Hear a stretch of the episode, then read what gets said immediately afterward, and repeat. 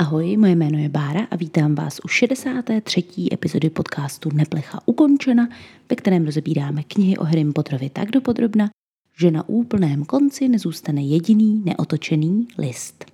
Minule jsme Neplechu ukončili až tragickým skonem Franka Bryce a dneska se podíváme na kapitolu druhou knihy Harry Potter a ohnivý pohár, která se jmenuje Jizva.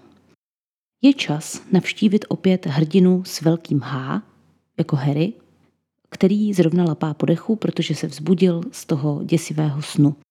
Jízva ho bolí, jako by mu někdo právě přitiskl na čelo drát rozžhavený do běla. To zmiňuji takhle konkrétně proto, že se mi tohle přirovnání hrozně líbí a přesně si dokážu představit tu bolest. A teda opět je náš první moment kapitoly s Harrym věnován jeho pobytu v posteli. To se myslím stává takovou pěknou tradicí.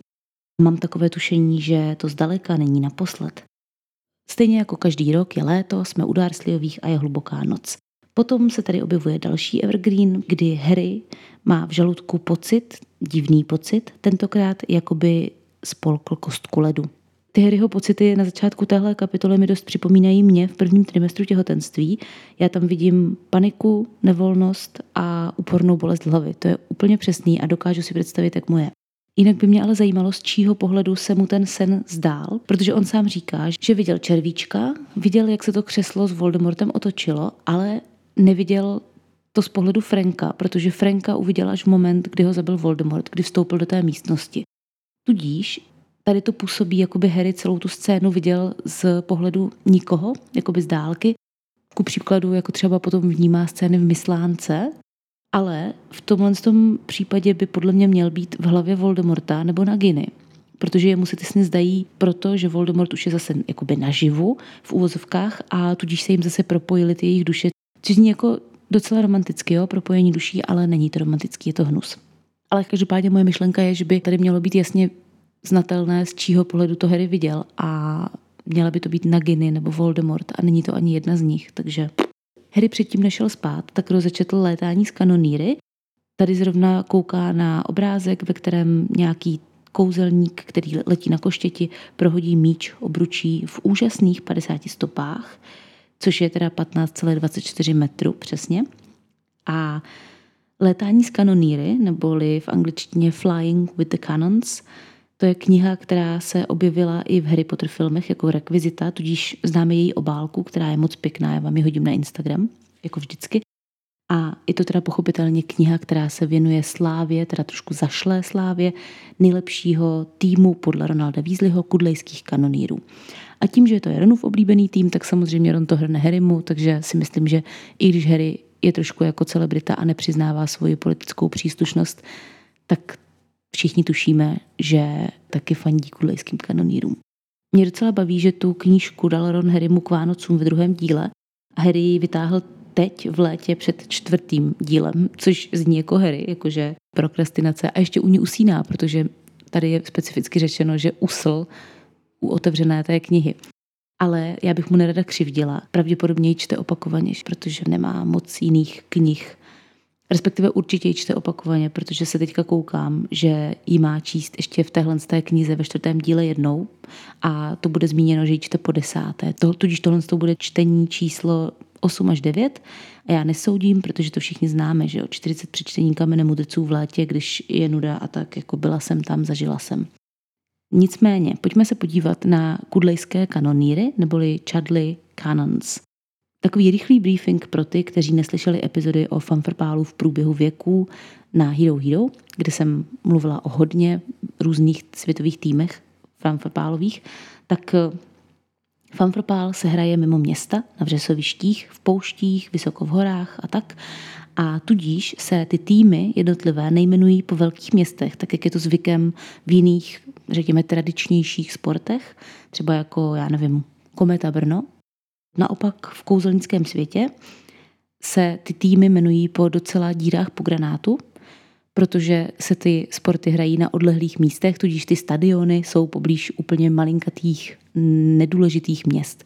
Kdybychom to převedli do českého kontextu, tak by třeba ty největší týmy sídlily třeba, nevím, u Pohořelic, místo v Brně, nebo já nevím, co je u Prahy, třeba Vílovém u Prahy, tak tam by mohl být tým jílští ježci třeba. Chadli je varianta jména Chadlí, ono to zní stejně, ale píše se to jinak, které se nachází v Devonu, což náhodou je stejná oblast jako ta, ve které se nachází Doupě.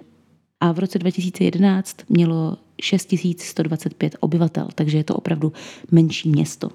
No a dokonce docela vtipně nejslavnější událostí tadyhle Chadlí byl požár, který se stal v roce 1807 a to tam začalo hořet pekařství, co jiného, že jo? V Británii vždycky chytnou pekařství a z 300 domů, které v té době v té obci stály, jich bylo jenom 180, takže to si dokážeme představit, že pro ně byla opravdu důležitá událost. Proč je to vtipný? No protože, že jo, kudlejští kanoníři, kanoníři, střeli oheň, Jo, je tam ta konotace. Nemyslím si, rovnou uvádím, že to je záměr J.K. Rowlingové takhle daleko určitě nešla, že by hledala britská města s historií s ohněm, to ne, ale jako taková drobnost mě to docela pobavilo. No a ta druhá pojmenovávací záležitost fanfrpálových týmů, kterou tam jakoby J.K. Rowling implementovala, to asi nikoho nepřekvapí, to je to, že jsou to vždycky aliterace. Jo, máme holihecké harpie, tudhilská tornáda, No a potom jsou tady teda pudlemerští spojenci a to není aliterace ani v češtině, ani v angličtině, ale tam, to jsem říkala na Hero Hero, podle mě to je tím, že tam se eh, J.K. Rowling inspirovala u Manchester United, protože tohle je Paddlemore United. Tudíž máme Chadley a Rowlingová musela vymyslet, co k Chadley bude sedět na C, protože asi všichni víme, že v angličtině písmeno Ch neexistuje jako samostatné písmeno, když je někde napsáno ch, tak je to c a h. Měla tady víc možností, jo? mohly to být taky třeba Charlie Cox, neboli kudlejští kohouti samozřejmě. Ale zvolila teda z nějakého důvodu, nechápu, proč nepoužila ty Cox, zvolila kanoníry. Teď teda ještě k českému názvu. To, že pan překladatel pozměnil to C na K, vnímám pozitivně, aby tam zanechal tu aliteraci, protože canonír by bylo blbý, že jo. A kanonír je podle mě extrémně dobře zvolený překlad, protože to v podstatě odpovídá originálu, i když je tam rozdíl v tom, že v originále jsou to canons, neboli kanóny, takže jakoby úplně doslovný překlad by byl kudlejští kanóni. Nicméně se mi hrozně líbí, že v češtině slovo kanoníři samozřejmě označuje osobu, která bojuje s kanóny, ale zároveň kanonír se říká člověku, který dává hodně bodů v jakémkoliv sportovním klání. Když je někdo fakt dobrý v češtině ve sportu, tak je to kanonír, což se velice hodí k názvu fanfrpálového týmu. A dokonce jsem našla, že v Česku existuje i florbalový tým, který se jmenuje Kanoníři Kladno. Tak těm fandím, co se týče florbalu. No a samozřejmě kanóni, u nás teda kanoníři, to jsou proto, že je tam ta asociace létajících dělových koulí, případně osob, které vyletávají v, třeba v cirkuse z kanónu. Že? To mají konec konců i na té obrázce té knihy Létání z kanoníry. Skoro by se dalo říct, že právě proto se i třeba ta kometa Brno jmenuje kometa, protože že lítá po obloze, ještě to je hvězda, takže jasně září, míří ke hvězdám. Nicméně já jsem se na to schválně podívala, protože jsem si byla jistá, že vás bude stoprocentně stejně jako mě zajímat, proč se Kometa Brno jmenuje Kometa Brno. A teda bude to nejspíš tím, že dřív se ten klub jmenoval Rudá hvězda a v roce 94 to bylo pozměněno teda na Kometa, protože Rudá hvězda už asi vyšlo trošku z módy, že jo. Mezitím se teda jmenovala různě, ale dneska je to Kometa. Každopádně, kanoníři mají oranžovou týmovou barvu, což má evokovat oheň, který jde z těch děl, že jo? A vyhráli 21krát ligu, což zní hezky, ale naposledy to bylo v roce 1892. A dnes, tím čtěte v době Ronova dospívání, jsou bráni už jako takový spíš, řekněme, um, nedobrý tým, když budu slušná. No a tím pádem je zase musím přirovnat k té kometě, protože kdybyste to nevěděli, tak kometa vyhrála v roce 1966 a pak boom, znova až v roce 2016, po 50 letech, jestli dobře počítám. Musím říct, že to byl moment, kdy můj táta ze Strejdou byli asi nejšťastnější ve svém životě. Jako bylo to hrozně hezký. Jo. Nikdo tomu už nevěřil. Mému tátovi byly tři, když Kometa vyhrála naposledy a 55, když vyhrála, nebo 53, když vyhrála znova, tak jako pro ně to byl opravdu důležitý životní moment. A mně to přišlo takový pěkný, jak byli pišní tak doufám, že to Ronovi taky někdy dopadne a že bude moc být pišný na svůj tým. Motem kanonírů bylo dřív v minulosti We Shall Conquer, neboli Podmaníme si vás. Jenomže potom uh, proběhl mezinárodní turnaj v roce 1972 a on byl asi jako hodně špatný pro ně, protože poté s takovým závanem sebereflexe, protože předpokládám, že se jim na tom turnaji za to podmaníme si vás trošku smáli, když byli úplně tragičtí, tak kanoníři to svoje moto změnili a nově od toho roku 72 je to teda Let's just keep our fingers crossed and hope for the best. Neboli budeme si prostě držet palce a doufat, že to dobře dopadne. A hezké je, že v tom logu teď mají skutečně i ty skřížené prsty, protože teda v angličtině skřížené prsty jsou obdobou našeho držení palců. A v jednom interview byla J.K. Rowling dotázána, zda někdy kanoníři vyhrají nějaký zápas. A její odpověď byla, že to by museli nejprve vyměnit celý svůj tým a vypít několik kotlíků Felix Felicis. Nebo do nich spadnout, když byli malí. Mě k tomu napadlo, to teda neřekla. Ale to by bylo vtipný. Zajímalo by mě, jestli v Harry Potterovi někdo spadl do kotlíku a mělo to na něj nějaké důsledky. Případně byl Obelix čaroděj. Hm. Připadá mi hezký, že jim Ron takhle fandí, i když jsou takhle strašně marní, ale na druhou stranu je to uvěřitelný, protože, jak říká můj táta a kometa, to je stejný příklad. Docela vtipně mají kanoníři v logu kanon, logicky teda, to není ta vtipná část, stejně jako Arsenal, takový známý britský fotbalový klub. Možná, že to byla inspirace, kdo ví. Vraťme se tedy k Harrymu Potterovi. Je sobota časně ráno a Harry si v duchu vyjmenovává všechny svá dosavadní zranění a dodává, že s různými zraněními ale studenti Bradavic, kteří nedbají na pravidla, musí tak nějak počítat. jako Bradavice jsou vlastně docela dobrá polepšovna, protože myslím si, že by si většina průserářů po příchodu do Bradavic docela rozmyslela, jestli třeba půjde v noci do lesa, když by bylo dost pravděpodobné, že je tam sežere vlkodlačí mládě. Pak je tady klasický odstavec o tom, kdo jsou Darsleyovi, e, stále ještě se zde vysvětluje, co je to mudla dokonce a že mají teda Harryho v domě rádi asi jako houbu dřevomorku, což je boží přirovnání, který se mi taky od jak živa hrozně líbí a v angličtině ho tam mají rádi jako takzvaný dry rot, přičemž to je takzvaný rozpad dřeva způsobený druhem houby. To znamená, že jsme blízko v překladu. Ta houba je taková jako v podstatě neviditelná, je to prostě typ, jako, spíš možná typ plísně a ona z dřeva výdá ty části, které mu dodávají sílu a tuhost. Tudíž to dřevo potom je takové tmavé, začne se rozpadat, krabatí se a neunese váhu toho domu časem. To dry rot se ale dřív používalo pro jakékoliv tmavé poškození dřeva lodí a domů, protože neznali ta různá rozlišení, že toho je víc těch druhů. No a houba dřevomorka, neboli dřevomorka domácí, je trošičku něco jiného, ale vlastně v podstatě to stejné. Funguje to v tom překladu perfektně prostě. U té dry rot nevidíte, že to dřevo něco žere, jenom to poznáte na tom dřevu, že vypadá divně, přičemž ta houba dřevomorka je prostě houba, která se dá z toho dřeva i odloupnout. Pak tady máme další zhrnutí, tentokrát toho, jak Harry přišel k jizvě, ale tady je dobrý, že je tady specificky řečeno, že Harry vyvázel s řeznou ranou na čele. To říkám proto, že jsem před nějakou dobou spekulovala o tom, že Hagrid jistě Harryho jizvu uh, léčil poté, co ho našel v Godrikově dole a než ho odvezal Brumbálovi a že ji pravděpodobně léčil tím, že tomu malinkému Harrymu připlácel dračí steak na čelo. No a poté, co jsem tohle tak ve vtipu prohodila, tak mi napsalo docela dost lidí, že si to nemyslí, protože si tu jizvu představovali spíš jako vypálenou, že to není řezná rána, ale že to podle nich je jako spálenina. Což jsem si říkala, wow, to zní logicky, vlastně i dost, o dost logičtěji, než eh, to, co jsem si myslela já. Ale pořád jsem nějak v té hlavě měla, že by to měla být řezná rána z nějakého důvodu. No a tak nejspíš to je z tohohle důvodu, protože tady to je takhle uvedeno, že to teda byla řezná rána a tím je tohle to vyřešeno. Máme to tady černé na bílém.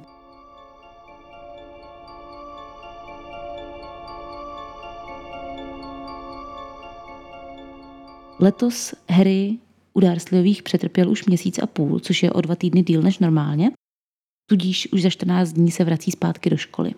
No a teďka se Harry potřebuje rozhodnout, komu řekne o tom, že ho bolí ta jízva.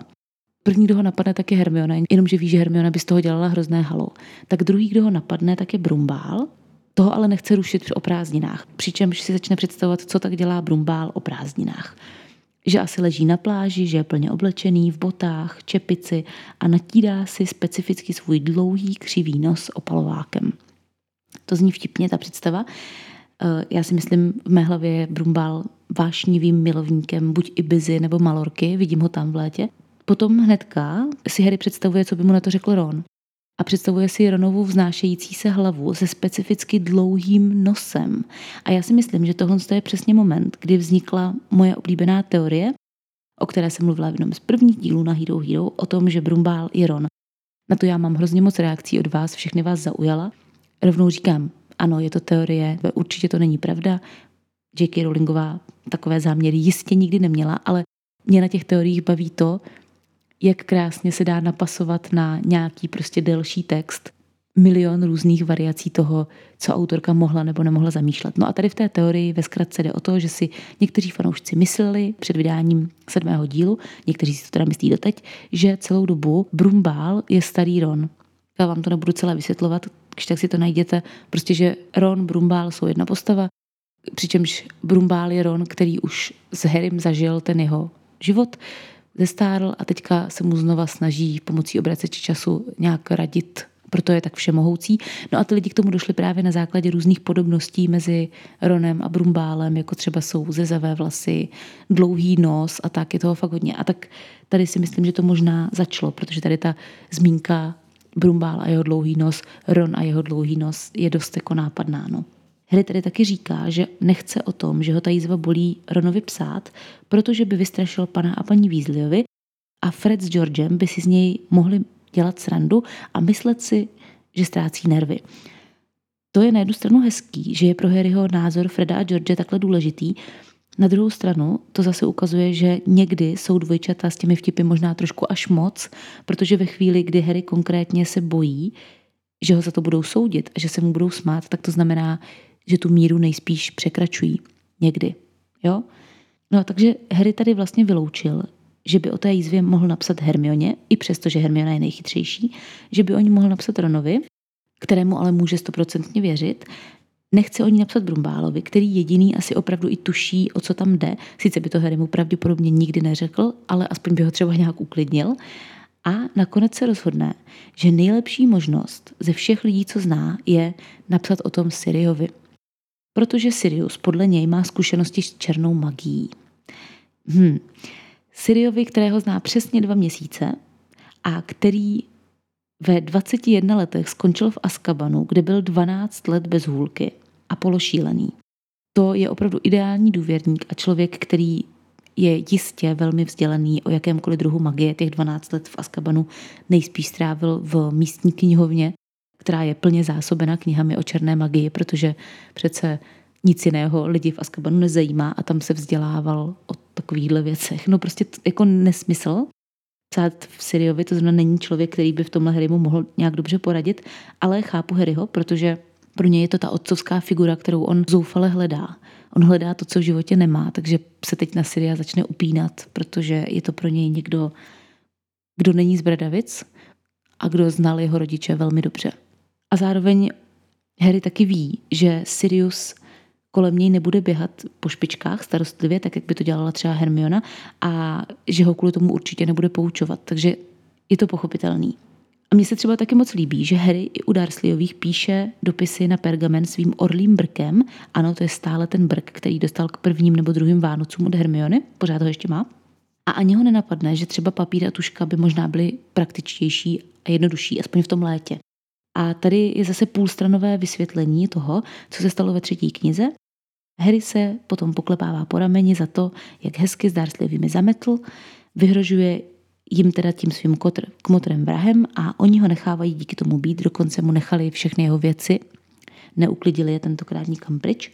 To opakování děje tady v té kapitole je fakt úmorné, je toho víc než v těch předchozích knihách, se mi zdá dokonce. Ale asi to dává smysl, protože, jak jsem říkala, tak hodně lidí četlo ten čtvrtý díl jako první, protože v tu dobu ty knížky začaly být opravdu slavné. Takže je možné, že oni počítali s tím, že ti čtenáři budou sahat po tom čtvrtém dílu a chtěli, aby nebyli zmatení. Sirius Harrymu posílá dopisy po nějakých velkých tropických pestrobarevných ptácích. Musí to být fakt jako hodně velcí ptáci, protože je tam zmíněno, že se sotva vejdou Harrymu do okna a je to každopádně zajímavé, protože nám to vlastně říká, že v různých částech světa používají různé druhy ptáků pro posílání zásilek. Což zní logicky, protože samozřejmě v krajinách, kde nežijí sovy, by asi vzbudili docela velké pozdvižení, kdyby najednou začaly létat vzduchem. Takže dobrý, no, jako třeba taková sova na Antarkt, no když tam asi možná budou sovy sněžné, nevím, kdy nežijí sovy. Mě by hrozně zajímalo, kde tak mohl tehdy Sirius být. A je hrozná škoda, že tam J.K. Rowling neuvedla třeba konkrétní druh ptáka, protože víte, co bych dělala? Já bych okamžitě googlila, kde žije tenhle pták a spekulovala bych, která z těch lokalit je ta pravá. No tak ale to nevíme, takže nic. Harry nakonec musel napsat několik verzí toho dopisu, než s ním byl plně spokojený. Já jsem to chtěla nejdřív okomentovat, že na to, že to je neformální psaní k Motrovi, takže to Harry nějak prožívá a že já třeba dopisy nepřepisuju, nebo nepamatuju si, že bych někdy přepisovala dopis na několik stran. Potom mi ale došlo, že když píšu e-mail, tak kolikrát ten text měním třeba 20krát, než jsem s ním spokojená. A že naposledy jsem psaný dopis psala někdy kolem roku 2000, pravděpodobně domů z tábora pohlednici a že na té nebylo moc co zkazit, protože já nevím, jak za vás, ale za nás taková tradiční věta, která se posílala rodičům z tábora, byla prachy došly, nový pošly a na tom není moc co zkazit. Takže vlastně s tím nemám zkušenost a pravděpodobně bych taky přepisovala. No dozvídáme se, že Dudley má letos dietu a že ji porušuje tím, že si do ložnice nosí koblihy, konkrétně tedy donaty. Jasně, všichni známe donaty, nic zákeřného, kobliha s dírou uprostřed. Ale docela novinkou pro mě bylo, že je to spojení slov dough, neboli těsto, a nat, ořech. A tak jsem začala hledat proč. Do Spojených států amerických a odsud potom zřejmě zpět do UK se dostaly donaty s holandskými přistěhovalci, kteří mají něco jako naše koblihy, jo, jako prostě klasickou kulatou koblihu bez otvoru a jmenuje se to olikeks, neboli olejové koláčky. Dělá se to tak, že se lžíce těsta hodí do rozpáleného tuku. Myslím si, že stejně se dělají koblihy, jestli se nepletu. No a zdá se, že v USA řešili, že se jim nedařilo propéct ten střed té koblihy dostatečně, aniž by se jim spálila zvenku. No a tak do ní před tím smažením ještě vždycky vmáčkli nějaký ořech, třeba lískový oříšek nebo pekanový oříšek, aby trošku vyplnili ten střed. Kobliha byla dopečená a zároveň tam měli uprostřed takové malé tajemství. No, tak to je jedna varianta, jo? proto teda těstové ořechy by bylo to jméno. Druhá varianta je, že to vůbec není dough nuts, jako těstové ořechy, ale že to je dough knots, neboli těstové uzly. A to asi vám dochází. Proč? Protože to koblihové těsto se tradičně tvaruje i do tvaru uzlů. Dělají to i v Americe, takže možná to původně byly tady ty uzlíky. To zní za mě trošku pravděpodobněji možná. Ještě jsem chtěla dodat takovou zajímavost o tom, jak se vlastně teda stalo, že se v Americe začaly donaty dělat s tou dírou uprostřed. Má to jedno jediné vysvětlení, je to kvůli tomu, že se tím podstatně urychlilo smažení a tudíž celá ta výroba což znamená, že jste stihli vyrobit víc donatů za kratší čas a to zní přesně jako tradiční americký vynález. No a samozřejmě, aby neplýtvali těmi středy, tak ještě vymysleli, že je budou prodávat zvlášť jako takové malé zobky. Jo, jenom jako svačinečka. Tak to jsou ty malinkaté koblížky, ty středy. Mimochodem, donaty se vyrábí dvěma způsoby. Buď teda je to, že se vyrobí kobliha a do ní se vyrazí ten otvor, anebo druhý způsob je, že se normálně jako udělá že se udělá váleček a ten se spojí a z toho se ta kobliha smaží. Jako oboje fakt chytrý, dává to smysl. No a teď přijde ta lepší část toho popisu Dudleyho chování, protože Dudley, jak byl naštvaný kvůli tomu, že teda nemohl jíst ty koblihy, tak vyhodil z okna ve vsteku svoji hernu s velkým H. A tady já už jsem tušila zradu, takže jsem se podívala klasicky do originálu a je to vtipný, je to o dost vtipnější, než jsem si myslela, protože ta naše herna s velkým H je prosím pěkně, PlayStation. Protože doslovný překlad slova PlayStation je herna. Doslova. A předpokládám, že pan překladatel zřejmě nebyl úplně přes konzole a hraní her, takže si s tím poradil takhle. Přeložil to, i když by to mělo asi zůstat v originálním znění, protože to je název něčeho. Ale co je ještě zajímavější, tak je to, že tohle není jediná chyba. Ta zásadnější je to, že se tohle odehrává v srpnu 1994 a hádejte, kdy vyšel první PlayStation v Británii. Bylo to v září v roku 1995, tedy o rok a kousek později, než když ho Dudley háže z okna.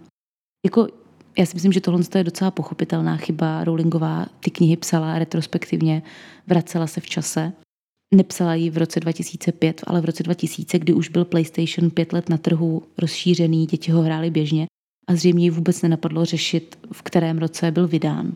Samozřejmě i tohle se dá teda zakecat, konkrétně tím, že herním developerům byly poskytnuty po celém světě prototypy PlayStationu už předtím, než byl vydán oficiálně, takže kdyby jo chtěli a měli hodně peněz na úplatky, tak je možné, že by Darsleyovi byli schopni Dudleymu ten PlayStation sehnat už takhle dopředu.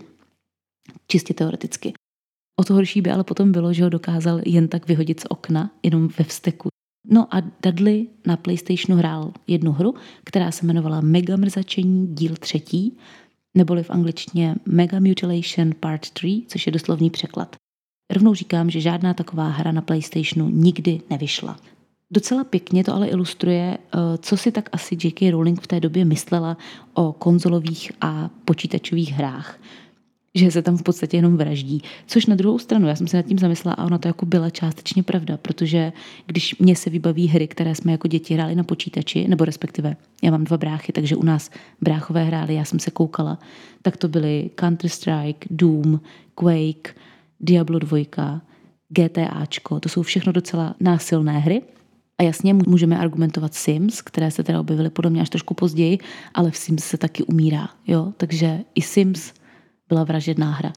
Ale zase, i kdyby Dudley PlayStation měl, dostal se k němu teda dřív a dostal se i k nějaké hře, tak by mě překvapovalo, že by měl zrovna mega mrzačení díl třetí, protože to evokuje že už existují díly první a druhý, logicky.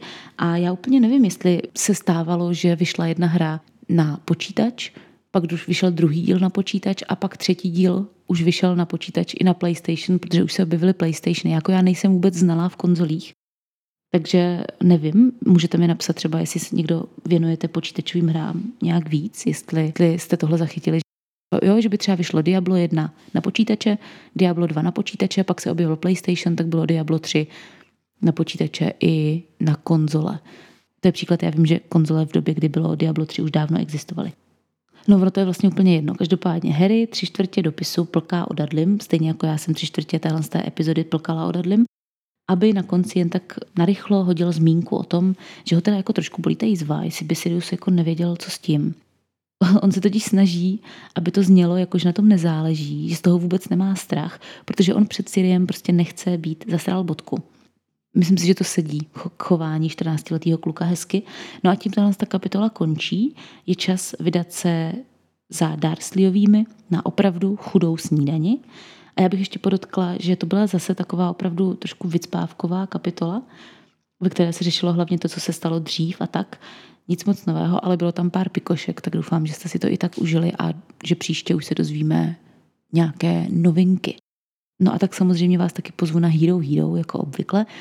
Eh, dneska jsem si pro vás připravila další velmi dlouhé povídání, které se bude točit ohledně fantastických zvířat 2, mého sledování toho filmu, názoru na něj. Bude to zase vtipný, protože já jsem tu epizodu dávala dohromady ještě před tím, než jsem viděla Fantastická zvířata 3, takže tam budou i nějaké moje spekulace ohledně toho, co by se mohlo dít ve třetím díle. A budu mnohem přísnější než u prvního dílu, jak jsem zmiňovala, ten druhý mě úplně moc nebere. Tak můžete zamířit na Hero Hero, pustit si to, anebo si prostě a jednoduše užijte zbytek svého dne a co jiného zbývá říct, než třeba neplecha ukončena.